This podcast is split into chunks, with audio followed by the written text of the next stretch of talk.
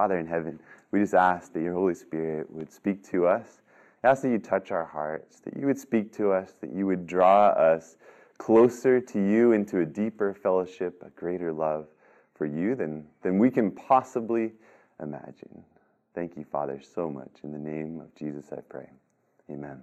So, something happened just about uh, two months ago. Something changed in my family. We were uh, expecting my, uh, my, we're expecting a brand new niece. Now, I don't know how many of you, you guys obviously have children, you have children, no children yet, okay. So we're expecting in my family a brand new baby. And one night I got the call that the baby's probably coming tonight. And I live on the way between where my father in law lives and where the baby was going to be born in Salinas. So my father in law's on the way. He calls me. He said, Hey, you want to go up tonight? It was late at night. So I said, Okay, why not? I could go up tonight. I've never been in the hospital when a family member's been born before. So I'm going to go. So we get in the car, we're driving up there together. So we get there, we walk into the room, and it was amazing to see all of the excitement in that room. Now, nobody has met this child yet. Nobody knows what she's going to be like. We know she has a name. Her name's Elsie. We don't know if she's going to be nice. We don't know if she's going to be a loving person. But everybody just is on the edge of their seat. They're wanting to know how Emily feels. They're wanting to know how things are going. Everybody's thinking about this child being born. So, fast forward, the child's born that night, got to be there to see the child shortly after, after Elsie was born. And just what an incredible feeling to see that newborn baby. Uh, but then my wife and I had been all night, so we went back to their house to take a, a, brief nap before we headed before I headed back home. And when we walked into the house, it was amazing because I had been there just a month or so before, and we had torn the house apart. We were doing all sorts of remodeling and stuff because there was a baby coming. And as we were doing that remodeling, they kept saying, okay, Zach, you go up and work in that bedroom there and work on this lamp up there and, and these different things. I said, well, why do you want me to do that when there's not even a floor in the rest of the house? Shouldn't we work on that stuff first? They said, no, that is Elsie's room. We want that room to be perfectly ready for Elsie. And so we actually put letters up on the wall that said Elsie, and the crib was all there and it was ready. And as I walked into the house, though, they had totally finished the house, at least from my perspective. It was ready. It was all clean. There was no, you know, like dirty dishes in the sink. They were totally ready for Elsie to come. As I walked upstairs, there was that bedroom where Elsie was going to go. There's the crib there, the, the letters on the wall, everything ready. In fact, in the closet was all her little dresses, all the little clothes for her to wear. And in their bedroom, their bedroom, the bed was all made, all ready to go, and there was a little bassinet there, already ready right by the bed, just so that when they came home, they could put her in there. They already loved Elsie. They'd already provided everything for Elsie, and Elsie had done absolutely nothing for them. Elsie had only been a figment of their imagination so far. They, could, they didn't even know what she was going to look like, and yet they loved Elsie. So you go back a few thousand years. Well, this actually isn't a few thousand years ago. That's, that's little Elsie, and that was me holding her just a week or so, or so ago. And to hold a baby in your arms didn't really matter to me much until I had family. I remember when my first nephew was born, and suddenly I was excited to hold a baby. Up until that point, you know, I think it's different for girls than for guys, but for me, it was the baby. But then when it's your family, to hold a baby does something for you. I want to look at a story in the Bible about somebody who was radically changed by holding a baby.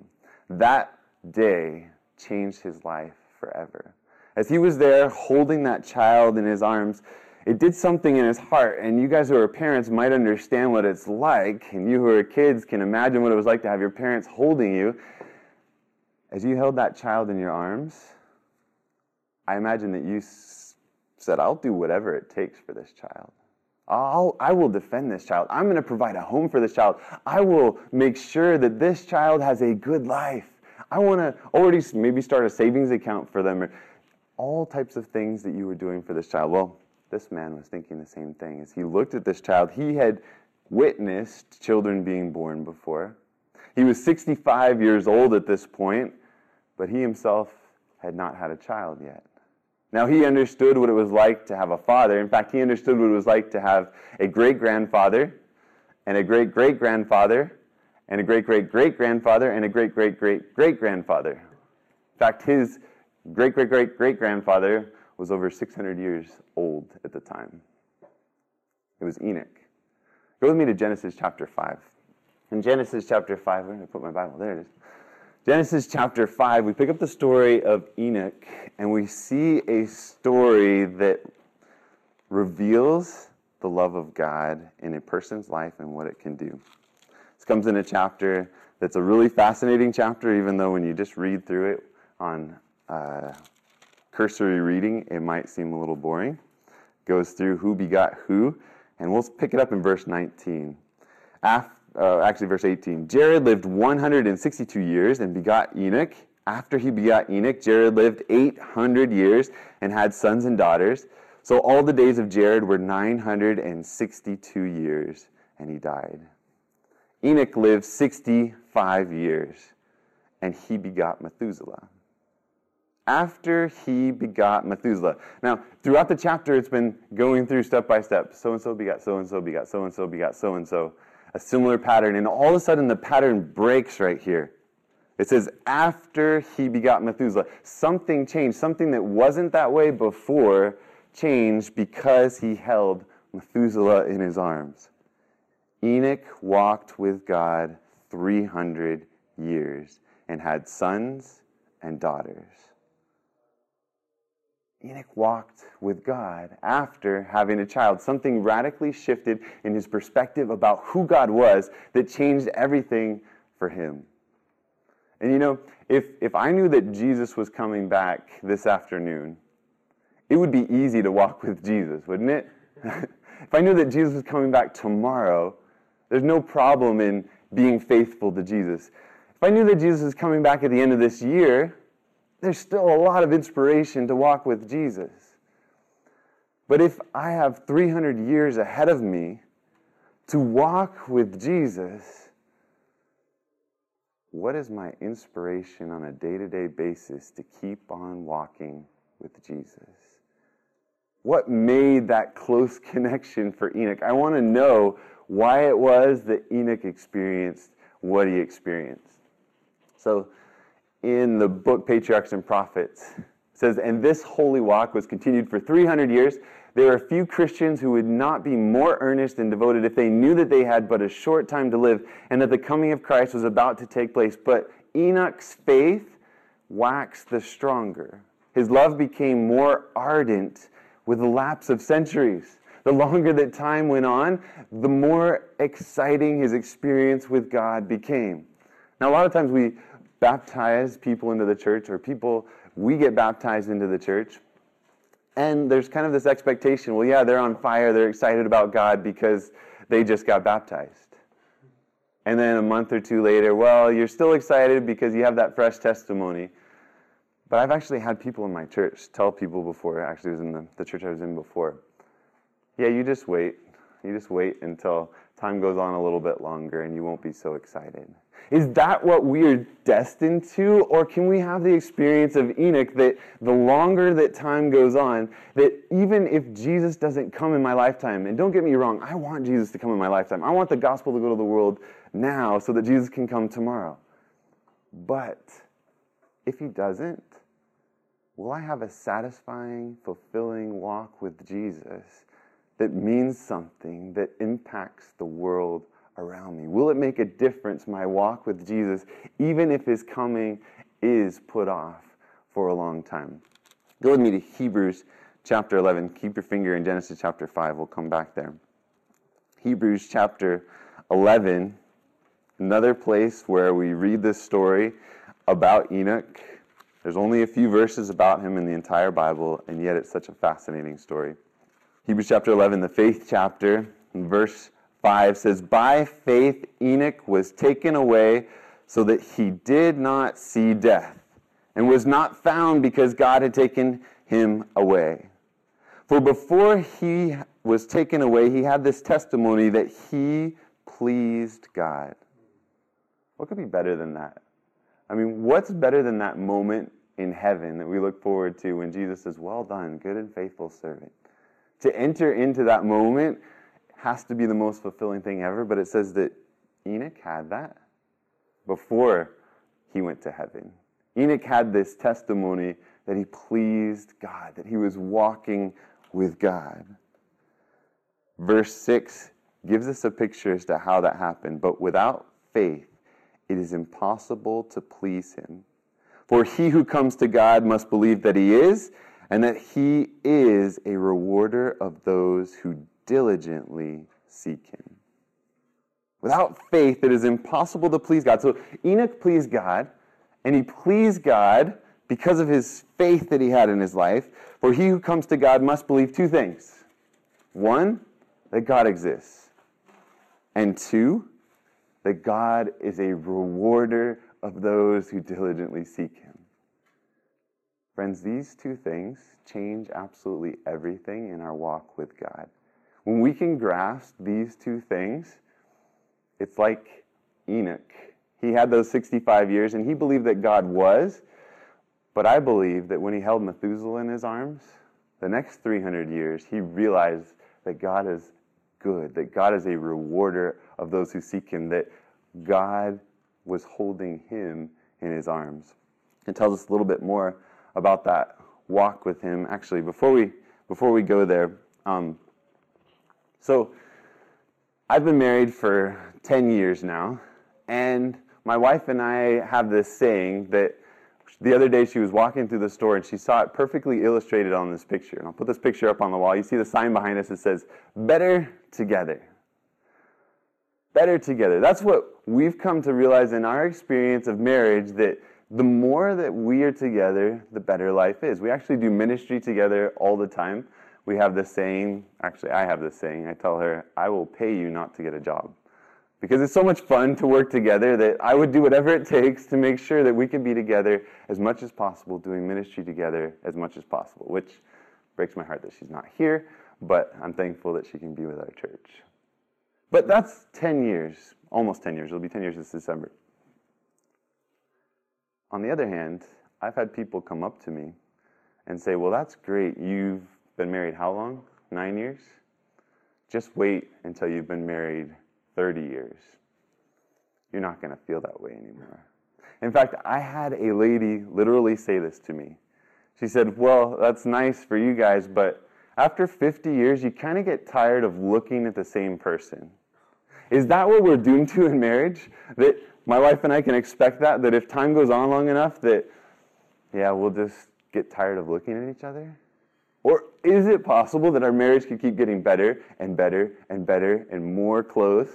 And I believe that it can because there is Mr. and Mrs. Betar. So Mrs. and Mrs. Betar lived in the United States. In 1932, uh, Mrs. Betar, her name's Ann Betar, wasn't Betar at the, that time, I forget what her last name was, was engaged to another man.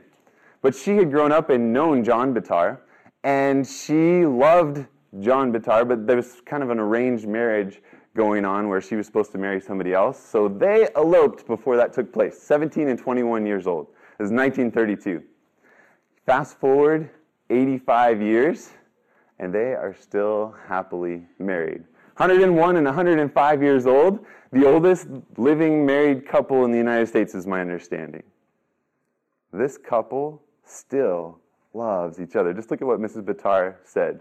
There are so many things in a lifetime that can make you very, very happy and very, very sad. But if you can do it together, then it is happiness.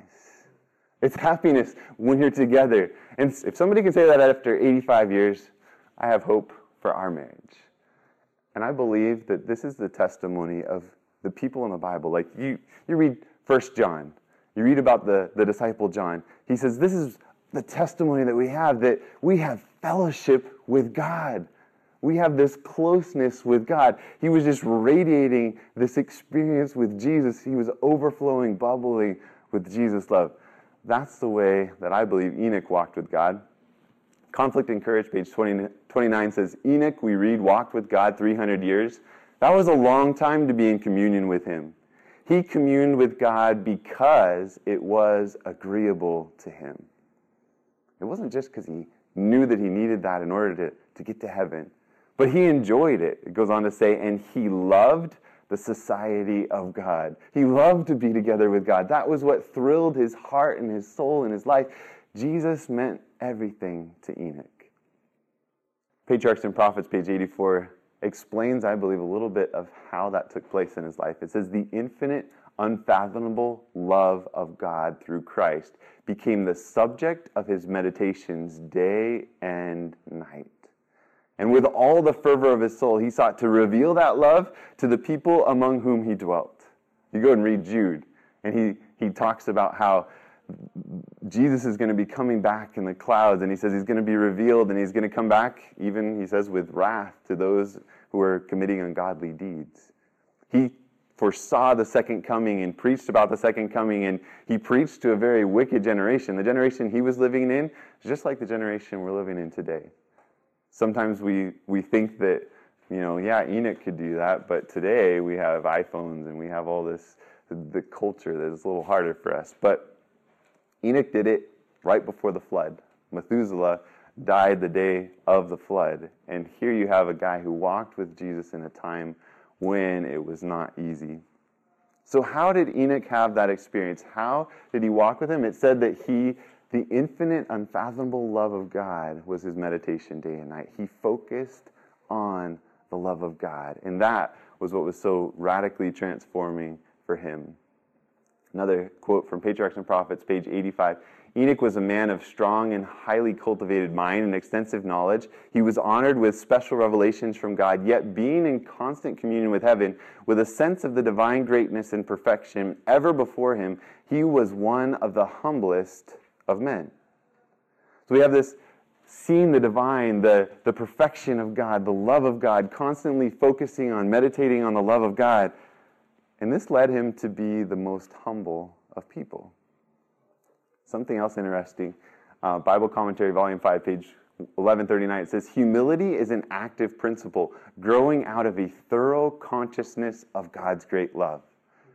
I believe that this is key to what Enoch experienced. This is why he had such a transformation when he recognized that God was his father, that just like he held Methuselah in his arms and cared for Methuselah, that God cared for him, and that changed everything for him. Humility is an active principle growing out of a thorough consciousness of God's great love. If only I had a constant, consistent understanding and consciousness of God's incredible great love. So let's look at a little picture of how Jesus ties in this very same thing. Go with me to Matthew, book of Matthew, where Jesus is with his disciples in Matthew chapter 17. Matthew chapter 17 has the Mount of Transfiguration. After they come down from the Mount of Transfiguration and Jesus has revealed his glory, they come down the mountain and they see this demoniac child who is not able to be delivered by the disciples. And the disciples, after Jesus casts out the demon, they ask him, Why couldn't we do it? He says, It's because of your lack of faith. It only comes out by prayer and fasting. And then we get an idea of what caused their lack of faith. Now remember, without faith, it is impossible to please him. For he who, uh, for, for, what does it say in Hebrews 11.6? He who comes to God must believe that he is, and that is he is a rewarder of those who seek him. So Jesus says, you guys don't have enough faith to cast out demons. And then he goes on to say this a little bit further down. If you go to chapter 18, it gives us a picture of why they were lacking in faith, I believe. At that time, the disciples came to Jesus saying, Who then is greatest in the kingdom of heaven? Where's their focus? It's not on the unfathomable love of God. It's not on who Jesus is, but it's on which one of us is going to be the greatest. It's on the pride in their own hearts. That's where their focus is. And then verse 2 says, Then Jesus called a little child to him and set him in the midst of them. Now, let's, let's jump over, keep your finger here because we, we're actually going to come back to this. I know we didn't go back to Genesis 5. But go, go over to Mark chapter 10. So in Mark chapter 10, this, this uh, same story, sorry, back in, in uh, chapter 9, Mark chapter 9 and verse 33 it's the same story, but it gives us a little more detail about this child. In verse 33, it says, Then he came to Capernaum, and when he was in the house, he asked them, What was it you disputed among yourselves on the road? But they kept silent, for on the road they had disputed among themselves who would be the greatest. This was the reason for their lack of faith. They were focused on themselves, they were focused on how great they could become. It's exactly what Satan wants us to focus on. But then verse 35 says, And he, he sat down, called the twelve, and said to them, If any of you desires to be first, he shall be last of all and servant of all. Then verse 36, this is the same exact story. Then he took a little child and set him where? in the midst of them, the same thing that Matthew said, but then it adds something after that, something that, that Matthew didn't note. And when he had taken him in his arms. So, as he's speaking to them, he takes this child, he picks up this child in his arms, and as he's holding this child in his arms, he tells them about the value of humility. Go back to chapter 18 of Matthew, Matthew chapter 18. Jesus takes that child, holds that child in his arms, and says this to them, verse 3 Assuredly, I say to you, unless you are converted and become as little children, you will by no means enter the kingdom of heaven.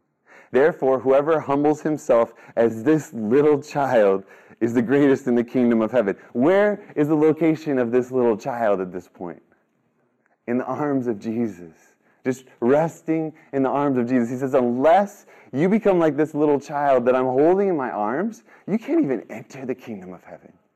You, you can't even think about going to heaven, let alone think about casting out demons. You need to recognize my love in your life to the place where you recognize that I'm holding you in my arms.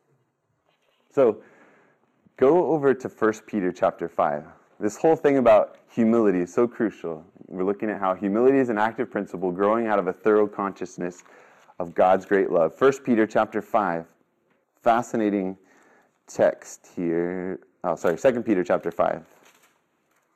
No, we are in First Peter. I was in the wrong book. First Peter chapter 5 and verse 5. Likewise, you younger people, submit yourselves to your elders. Yes, all of you be submissive to one another and be clothed with, what does it say? Humility. humility. So wear humility like it's a garment every day. Now, what does this humility really look like? God resists the proud. This is a reasoning for being humble. God resists the proud but gives grace to the humble. So, God resists, God puts stumbling blocks in the way of the proud. He stops the proud, He casts the proud out of heaven, but He gives grace to the humble.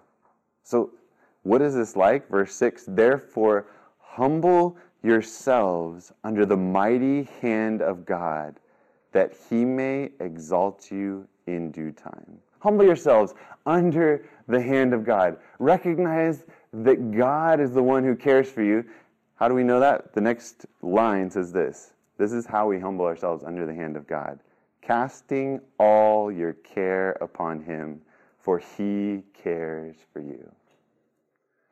When we take up the cares of life and we are bearing them ourselves, it's due to our pride.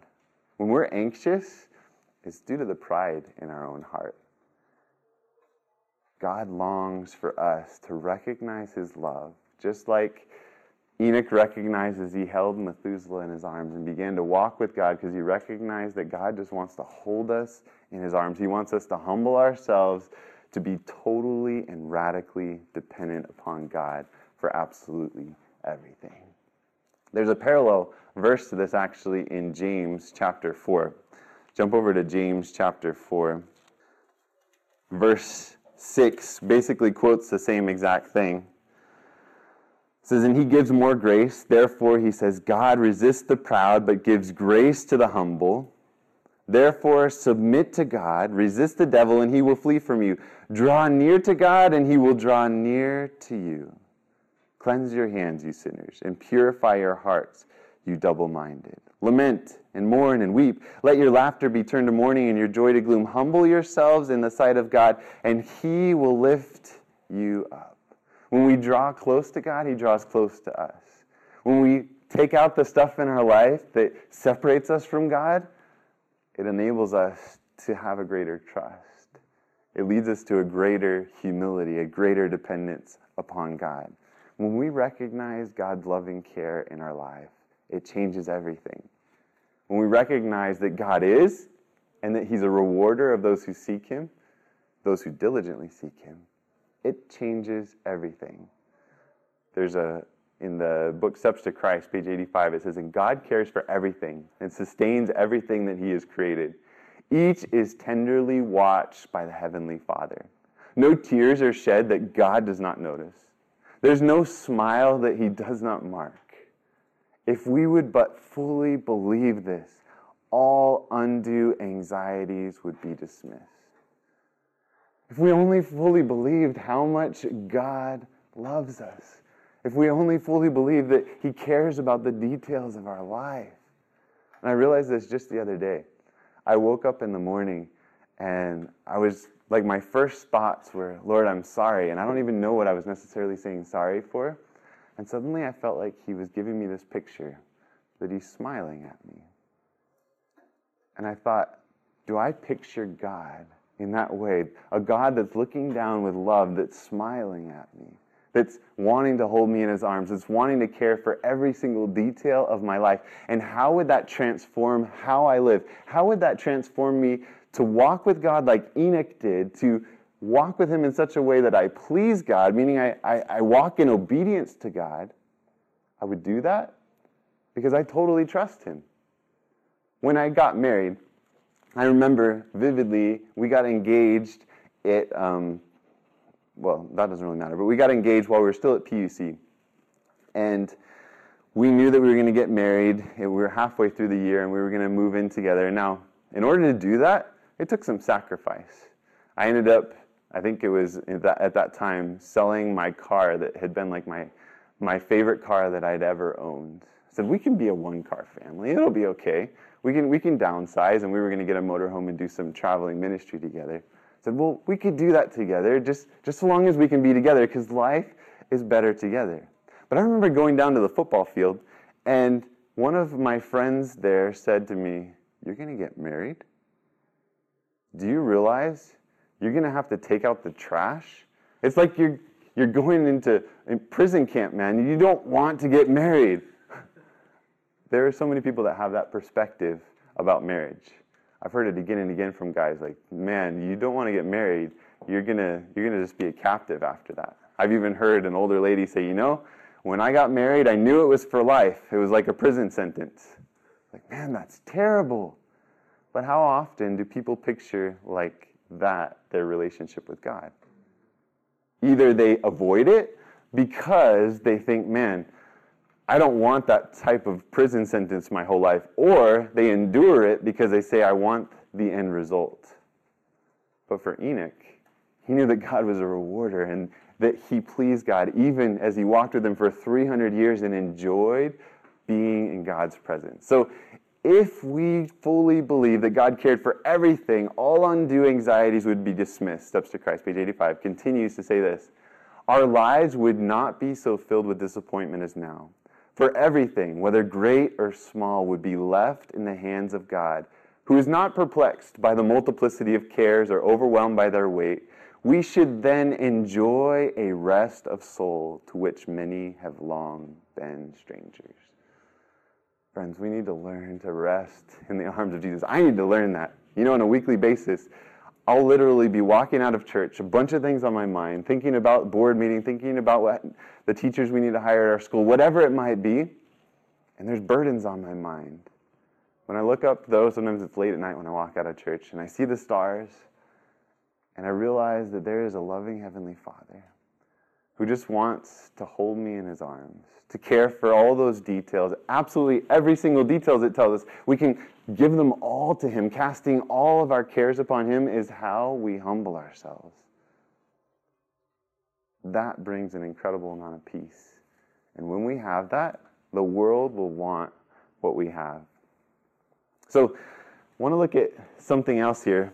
In James chapter 4, if you still have that open, right before it goes into this about God resists the proud but gives grace to the humble, it says something crucial. Verse 5 says, Or do you think the scripture says in vain, the Spirit who dwells in us yearns jealously? How is it that we come to really understand and picture who God is?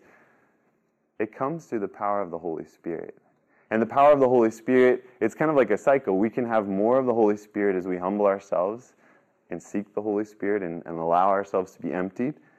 But the more that we're filled with the Holy Spirit, the more that we comprehend of God's love, which leads us to a deeper surrender, which leads us to more of the Holy Spirit, which leads us to a deeper surrender. So look at uh, 1 Corinthians chapter 2. I love this. 1 Corinthians chapter 2 and, and verse 9. So this is a verse that you might know well, myself, I knew it well for a while, but I'm realizing that it says something far more beautiful than I had first realized. 1 Corinthians 2 9 says, But as it is written, eye has not seen, nor ear heard, nor have entered into the heart of man the things which God has prepared for those who love him. What comes into your mind when you read that verse? Heaven. Exactly. Think about golden streets and mansions and, and dolphins and all kinds of fun things in heaven. And, and that's definitely included here because God has prepared all those things for, for us. Jesus said, I'm going to prepare a place for you, and I'm coming back for you. But look at what the next verse says. Sometimes we don't, we stop there because we say, look at how wonderful heaven's going to be. Verse 10 says this, but God has revealed them to us through his Spirit. For the Spirit searches all things, yes, the deep things of God. God wants for you and I to experience heaven now. Through the power of the Holy Spirit, He wants us to be in the atmosphere of heaven. That's how Enoch walked with God. It was as if he was walking in the very presence of God. Goes on to say, For what man, uh, what man knows the things of a man except the spirit of the man which is in him? Even so, no one knows the things of God except the Spirit of God.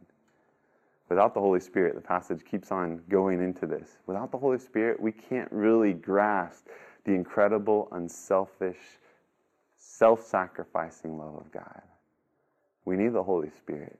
That's point A in our walk with Jesus, is to receive the Holy Spirit. And when we receive that, this tells us that we're going to experience things which eye has not seen and ear has not heard, nor have entered into the heart of man, the things which God has prepared for those who love him. I love what it says in the book Desire of Ages. There was a time in my life where I was super stressed out. It was my first couple years in ministry. And I was just burdened because I felt like I had all these dreams and nothing good was coming of it. And I didn't feel like it was making a difference, the ministry I was doing. And I was so stressed out that I started reading through the Desire of Ages. And I read this chapter over and over again. It's the chapter, The Invitation. I encourage you, if you feel stressed, you feel burdened, read that chapter. It's about Jesus' invitation to come unto me, all you who are weary and heavy laden, I will give you rest. But the, the end of it ends like this. It's so beautiful. As through Jesus we enter into rest. Remember that rest in Steps to Christ is that rest of knowing that He cares for every single detail of our life. As we, in, through Jesus, we enter into rest. Heaven begins here. Heaven starts now. No wonder Enoch could walk with God for 300 years, preaching about the second coming, and be satisfied in God. Because he already was living in the atmosphere of heaven. We respond to his invitation Come, learn of me. And in thus coming, we begin the life eternal. Heaven is a ceaseless approaching to God through Christ. This is what heaven is. In my presence is fullness of joy. At my right hand are pleasures forevermore. That's what Psalm 16:11 says. So then it goes on to say, the longer we are in the heaven of bliss, the more and still more of glory will be open to us. And the more we know of God, the more intense will be our happiness. As we walk with Jesus in this life, we may be filled with his love, satisfied with his presence, all that human nature can bear, we may receive here. You can experience heaven now. It goes on to say, but what is that compared to the, the hereafter, to heaven? And it goes on to describe the beauties of heaven. but we can experience heaven now. As much as we could possibly experience of the joy, the happiness that comes from intimate communion with Jesus, we can have it now. I believe it comes as we truly humble ourselves, are filled with the Holy Spirit, realize the loving care of God, and rest like that child in the arms of Jesus, depending upon Him for absolutely everything, depending upon Him for our obedience in life, depending upon Him for our problems in life, depending upon Him for our dreams and our goals, depending upon Him for reaching people for Him, for taking the gospel to the world, when we have this radical dependence upon God, because we recognize His incredible love, it changes everything for us. I want to experience that in a deeper and deeper way. How about you? In uh, the book Daughters of God, page 221, says this just repose in Jesus, rest in Him as a tired child rests in the arms of its mother. The Lord pities you. He loves you. Only believe Him. Only trust Him. Realize whenever I'm anxious, whenever I'm upset about something, because I'm not really trusting. I've forgotten to rest in the arms of Jesus. Ellen White writes this interesting letter in this, the book This Day with God, page 9. She's writing about the new year, and she says, A new year has opened upon us. Let it be a happy new year. Nestle in the sheltering arms of Jesus, and do not wrestle yourself out of his arms. That's the problem in our lives. Too often we wrestle ourselves out of his arms. We try to figure out how to do everything in our own strength, and because of that, we lose that picture of the amazing, beautiful love of Jesus, that he cares for absolutely every detail of our lives. And it leads us to be unfaithful to Him because we're doing it in our own strength, or we don't really trust that the things He asks us to do. We say, well, that, that's not really important. But if we really believed that Jesus is all that He says He is to us, then we would do anything He says. You know, my wife and I, there are things in my life that, that she asks me to do that I probably wouldn't do if it wasn't for her. She helps me make sure that I take plenty of showers. She makes sure uh, there's a lot of good things in my life that I do because of my wife. And I am grateful. I'm so happy to be together with her that it doesn't matter what she asks me to do.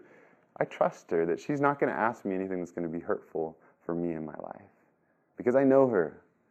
And it's the same way with Jesus. The more intimately we know him, the closer becomes our fellowship and the more that we grow to trust him. Does anybody know who this guy is? This is a guy by the name of D.L. Moody. Now, D.L. Moody was a shoe salesman. As a young man, he became a salesman and was working, I believe it was in his uncle's business. As he worked in his uncle's business, one day he was actually converted. And after learning about Jesus, he was so set on fire by the gospel that he said, I've got to go tell the whole world. And he became a pastor. He began to preach, he began to fervently work in sharing with the world about the gospel. But there was still something missing. He tells about one day where he was preaching and a guy came out after church, and you know how the pastor will stand there at the back door shaking hands. The guy came past him, pointed out his finger at him, and said, Next time you speak, honor the Holy Spirit. He thought, What? He said, Next time you speak, honor the Holy Spirit. He went home and he couldn't stop thinking about that. What did the guy mean? He began to realize he was dishonoring the Holy Spirit because he wasn't relying on the Holy Spirit in his ministry. He was relying on his talents, his ability to get things done, to preach. And then he had these two ladies. He had these two ladies who, who came up to him, and they came to him in his meetings there.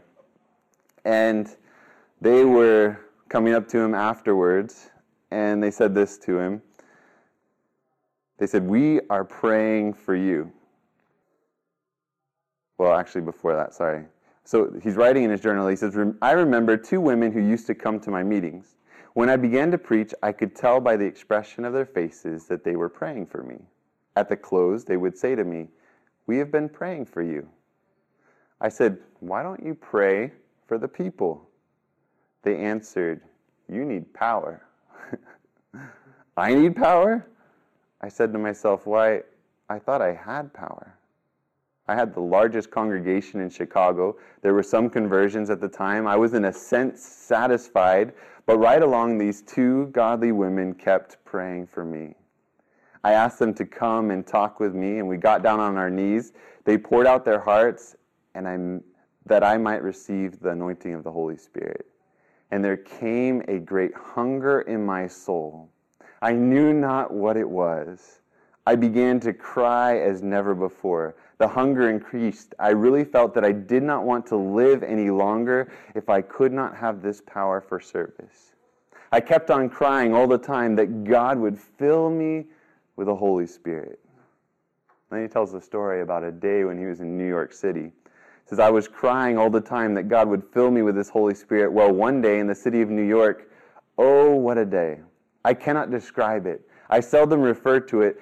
It is almost too sacred an experience to name. Paul had an experience of which he never spoke for 14 years. I can only say that God revealed himself to me, and I had such an experience of his love that I had to ask him to stay his hand. He was experiencing as much as was possibly able, but with his human nature, like we read in that quote. I went to preaching again. The sermons were not different. I did not present any new truth, and yet hundreds were converted.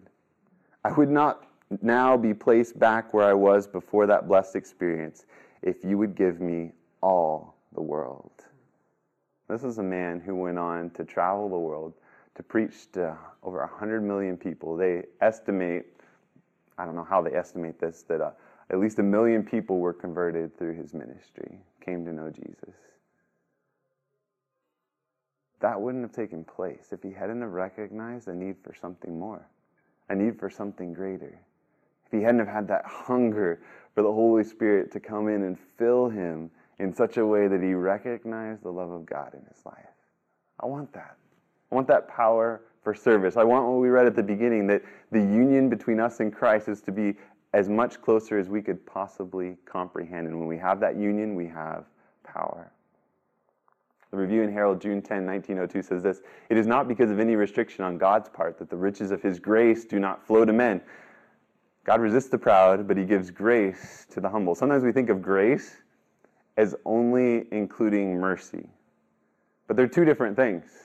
And you sometimes do a study on grace. We don't have time to look at it right now, but it's a fascinating word that includes Paul saying, I am the least of all the saints, but this grace has been given to me that I could preach to the Gentiles. And he said, I labored more than all of them in 1 Corinthians 15 by the grace of God that was in me. There's power in the grace of God. His gift is godlike, the quote goes on. He gave with a liberality that men do not appreciate because they do not love to receive. If all were willing to receive, all would be filled with the Spirit. By resting content with small blessings, we disqualify ourselves for receiving the Spirit in its unlimited fullness. We are too easily satisfied with a ripple on the surface when it is our privilege to expect the deep moving of the Spirit of God. Expecting little, we receive little.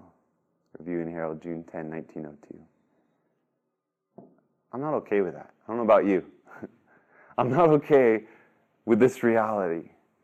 I've seen it too much in my life. I expect too little of God. You know, Ephesians 3:20. Go there really fast. It's a fascinating verse. Ephesians 3:20, one that we know well, but I actually had somebody come up to me after a youth conference in Germany and tell me, I can't believe what you just preached. So, uh, Ephesians 3, verse 20 says, Now to him who is able to do exceeding abundantly above all that we ask or think. So I preached about that, that, that God wants to do greater things. And that's the principle you see in the Bible in Matthew or, or John chapter 1, when Jesus tells Nathanael that he saw him under the fig tree. And Nathanael says, What? How did you know that? He says, Do you believe because of this? I'll show you greater things than these. That's a, that's a principle in the Bible that when we believe that Jesus keeps showing us bigger and bigger things. But this guy came up to me and he said, Well, that's what God could do, but how do you know that God will do that? I didn't have a good answer for him at that moment, but I should have finished reading the verse. Because it goes on to say this God is able to do exceeding abundantly above all that we ask or think according to the power that works in us. What is the power that works in us? It's the Holy Spirit. It's the grace of God, the Holy Spirit in our hearts. When that power is in us, the more of that power that we have, the more that He's able to do above and beyond what we could ask or think. So, this first session is really about expectations. It's really about the focus, the picture of what God wants to do in our hearts and in our lives. God's Amazing Grace, page 212, it says, The heart that has once tasted the love of Christ cries out continually for a deeper draft. And as you impart, you will receive in richer and more abundant measure. Every revelation of God to the soul increases the capacity to know and to love. The continual cry of the heart is more of thee. Ever the Spirit's answer is much more. I want that in my life. That ever I'm just crying out for more of the Holy Spirit. The Holy Spirit comes when we ask, it's through prayer. Thank you for running the prayer room. Uh, there's so much power in prayer. It comes when we agree together in prayer. Jesus comes right into our midst. Prayer is so powerful.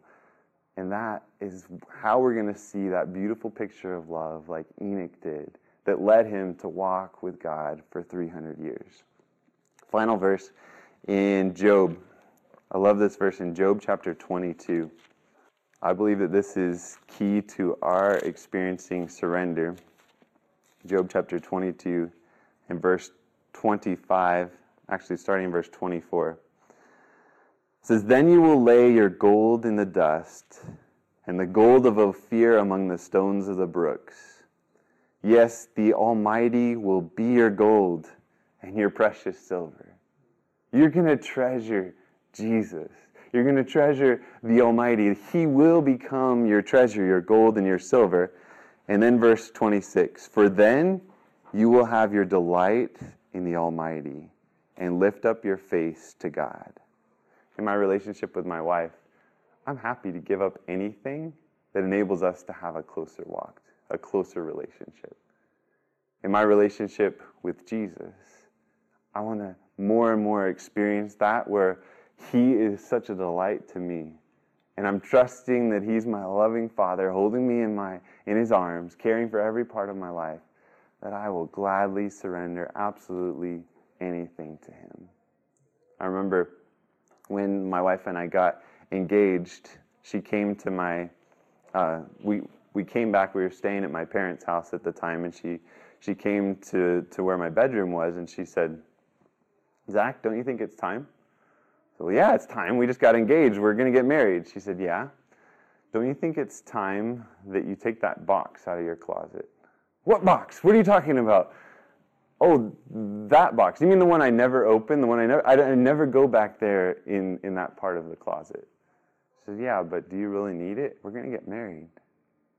See, in the back of the closet, I had this little ammunition box that was stuffed full of letters and pictures from an old relationship. I didn't really care about it. For some reason, I was still hanging on to it. But the love that I had for Leah made it so easy to get rid of that on the spot. I believe that Jesus wants us to so delight in Him that it makes surrender something that, while it's the most difficult thing in the world, becomes the most joyful and the most peaceful thing ever. It becomes like in Matthew 13 44, where Jesus says, The kingdom of heaven is like the man who finds treasure in a field. And when he finds that treasure, he buries it, and then he goes and sells absolutely everything that he has. And for joy over it, he sells all that he has and goes and buys that field. I believe Jesus wants us to have that experience. Let's just take some time, maybe just silent prayer time just to ask that Jesus would fill us with more of His Holy Spirit, because that's what we really need. We need to be filled with more of the Holy Spirit. Let's pray together. Father in heaven, here we are. So often, Lord, we forget your incredible love for us. But I pray just now in the, the silence of, of this prayer time, as we cry out to you for more, a deeper revelation of your love through the power of your Holy Spirit that you would lead us to believe that you have things which eye has not seen and ear has not heard, for us to walk with you here and now as we seek more of your Holy Spirit in our lives. Thank you, Father. That's a prayer that you are longing to answer. Lead us to a thorough consciousness of your love that'll lead us to a humble dependence upon you, that will enable you to fill us with your Holy Spirit. We pray this because of Jesus and his infinite love for us. In Jesus' name I pray. Amen. This media was brought to you by Audioverse, a website dedicated to spreading God's Word through free sermon audio and much more. If you would like to know more about Audioverse, or if you would like to listen to more sermons, please visit www.audioverse.org.